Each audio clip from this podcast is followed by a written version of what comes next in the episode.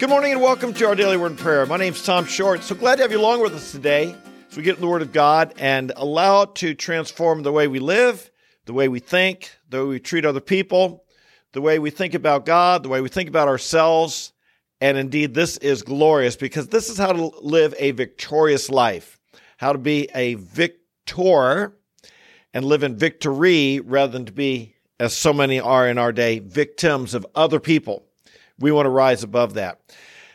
Today, we are going to look at something a little bit different. Lots of times on our channel, we, we focus on how to live. And sometimes we focus on eternity and what will be, what will heaven be like. Today, I want to do something a little bit different. I want to talk about how to die.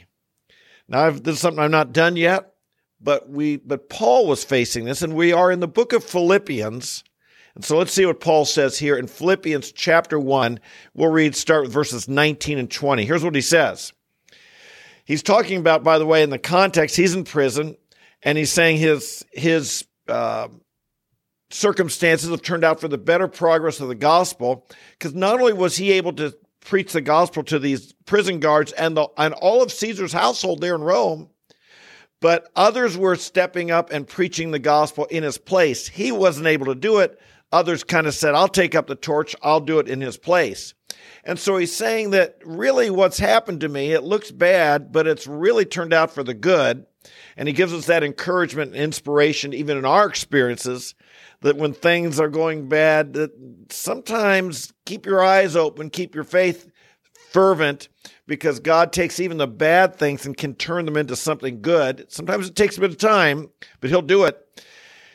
So here's what he says. In this, he says, I'll rejoice. Yes, and I will rejoice. For I know that this will turn out for my deliverance through your prayers and the provision of the Spirit of Christ, according to my earnest expectation and hope, that I will not be put to shame in anything, but that with all boldness, Christ will even now, as always, be exalted in my body, whether by life or by death. Boy, this there's a lot in these two verses. These are rich. I want to focus though on the very end there where he says this. His earnest expectation and hope. This is what he the driving passion of his life was that he wouldn't be put to shame in any of his behavior, anything that he did, no matter what circumstances, what trials, what difficulties, what hardships that in or what temptations that no matter what he faced that christ would be exalted in his body in his in, in who he was not only in his heart and his thoughts and words but actually in his very body. And i think he was probably thinking because he says whether by whether i live or die and i think he was probably considering the possibility of death of martyrdom. He was in prison he was he was in this appeal case, appealing his trials, and now he's in Rome. And if he would be found guilty of treason, he could be put to death. And so that would mean that's painful. That hurts. There's there, there's no easy way to die. Scripture tells us that death is our enemy, and it's hard to die. It's painful to die. And he and if he was going to face martyrdom, he wanted to make sure that he faced it courageously and victoriously. And, and this is important. You know, as believers, I want to talk again to, today just a bit about dying well. And this is a kind of a little bit of a paradox for us. As a believer, the hope of heaven is glorious. But the process of getting there, i.e., you got to die first, that can be scary. Let me say that again. As, as believers, we can look forward with a hope and a faith and a joy at the prospect of, of death. We don't seek it, but we know that, that to die means to be with God, to go to heaven, to be with Christ. This is our eternal rest. This is where ultimately we'll all go, and we have a hope. A lot of people don't. They are scared to death of, they're scared, excuse me. What a, what a phrase there, huh? They're scared of death. And I'd say as Christians that we should have, who have a faith in Jesus Christ should not be scared of death, But dying can be, the process of getting there can be scary. It's painful. It's hard. I know in my own life, for when I would read as a young man, and as I read stories of people who were persecuted and put to death for their faith, so heroic. Just like when Paul was suffering in prison, and others said, I'll get up and preach the gospel. And I'd read this Tortured for Christ by William Wurmbrand or, or The Hiding Place by Corrie ten Boom or book Georgi Vins about a, a fellow who had uh, suffered in a prison or The Persecutor, a KGB agent in the Soviet Union who had sought out and was persecuting Christians and got converted and saved. And so many of these books, or even the older ones, Foxe's Book of Martyrs, that starts with the apostles and how the apostles were martyred and goes up into the uh, um, uh, Middle Ages and so forth. These stories so motivating. And as a young man, I thought, wow, maybe I could be one of those. And as I've gotten older and I've actually seen people suffer and I've seen people die and I've uh, experienced more pain in my own life, it, the process of some of this stuff is a little bit scarier, a little bit scarier. And so thinking realistic about this, you'll always ask, could I die well? This is a question that I want to pose to you today. When your time comes, will you do it well? Now, let me say there's three ways of dying, okay? You can die of natural causes. You know, you get old or you get cancer or you have a heart attack or you or some some natural cause takes your life and we're all going to die someday. Or you could die from an accident. You could, you know, you could uh, be killed almost instantly in a car crash or something of this nature. Someone, or you could die intentionally. Someone could, you could be a victim of a crime or you could be a martyr. And there are people who are martyrs even to our day. There are people who are being martyred for Christ. It's not happening a whole lot in the United States, but it is happening around the world where people are being put to death for Christ. And you always want to say, with me, when we talk about, you know, the term goes around finish well. And when I think of finish well, that means right up until you draw the last breath. Years ago, I read a book called Last Words of Saints and Sinners, and I always thought, I hope my last words will be ones that will be very, very memorable. But as I've been around people who've died, lots of times they're not real coherent in their last words.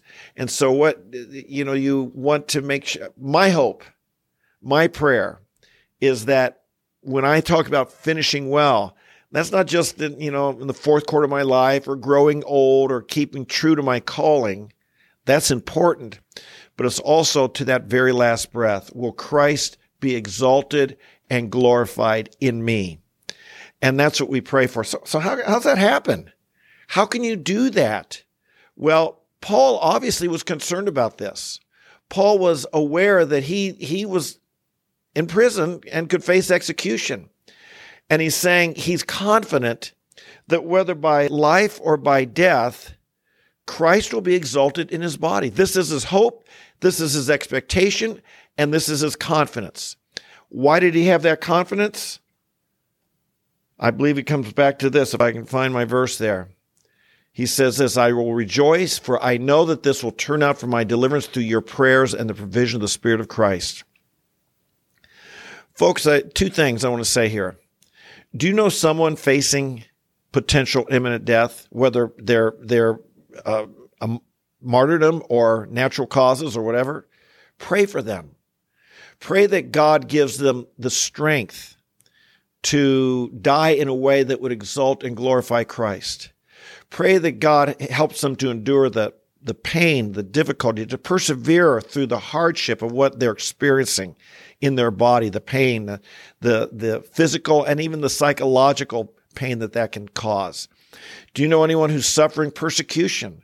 Pray for them. Pray that God would help them to be faithful and, and at the thought of, of what they're about to experience or the, the pain that when you know people their persecutors are inflicting upon them pray that they would remain faithful to the lord that they would they would endure they would be they'd have perseverance and that they'd experience God's closeness even in this scary, dangerous, painful, difficult experience of suffering for Christ. It's not easy. It's not easy. And I'm sure that anyone who's lived for Christ would, wants to make sure that as they go out in life, they want to go out well. They want to they they want to go out positive with a positive. I have been faithful to my last breath, and especially I think of those who are who are persecuted. And if you will simply deny Christ, will let you live. That they would not give in to that temptation, but they would be courageous. This is this. They need our prayers. But secondly, pray that they have the provision of the Holy Spirit. The Spirit of God is what can give us supernatural strength. The Spirit of God enables to enables us to live life in ways we could not live it otherwise. And so to have the courage, the strength, the perseverance to stand to stand strong and to be faithful so that Christ would be exalted even right up even if facing that persecution. My friends, the truth is every one of us wants to live for Christ. If you're on here and you've been with me this long, you want to live for Christ. And that's what we talk about here day by day. And we know that that will be richly rewarded here on earth as well as in eternity. But we also know that one day every one of us will finish our course, will have run our race, will be at the finish line, will be facing the inevitable that that we will all one day die of some either natural accident or intentional.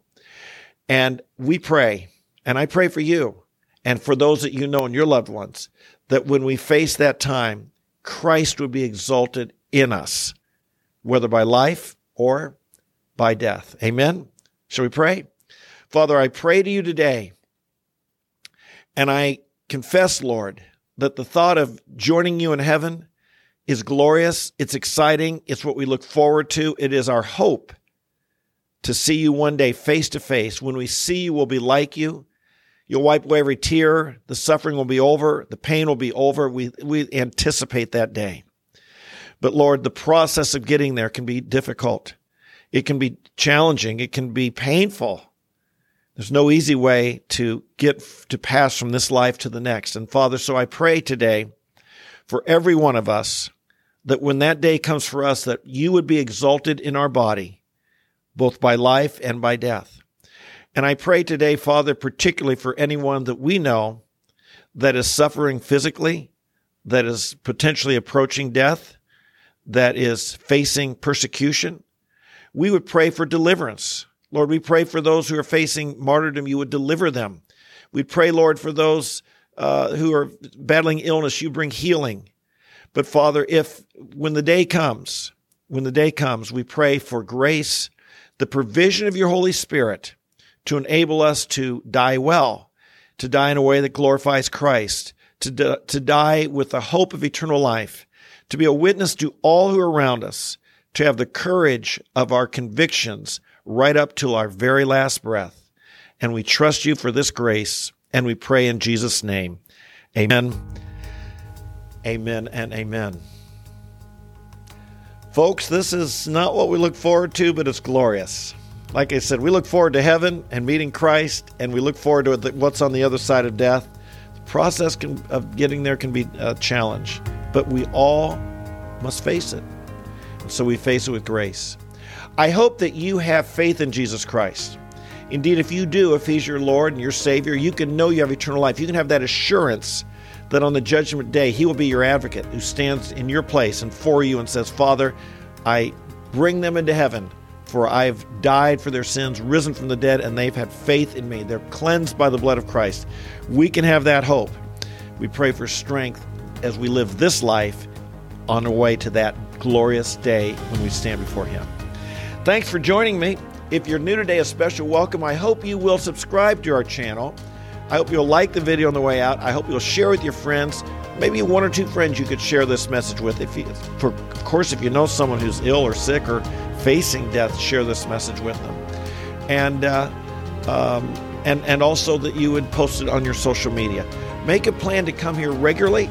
Don't just show up when when you know you feel like it, or somehow I pop up on your on your Facebook page or YouTube page, but rather fit it in your schedule, either live at 8:30 in the morning, later in the day, or even listen to the podcast on the Apple, Spotify, or Google platforms. God bless you. I love you, and we'll look forward to seeing you tomorrow. Bye bye.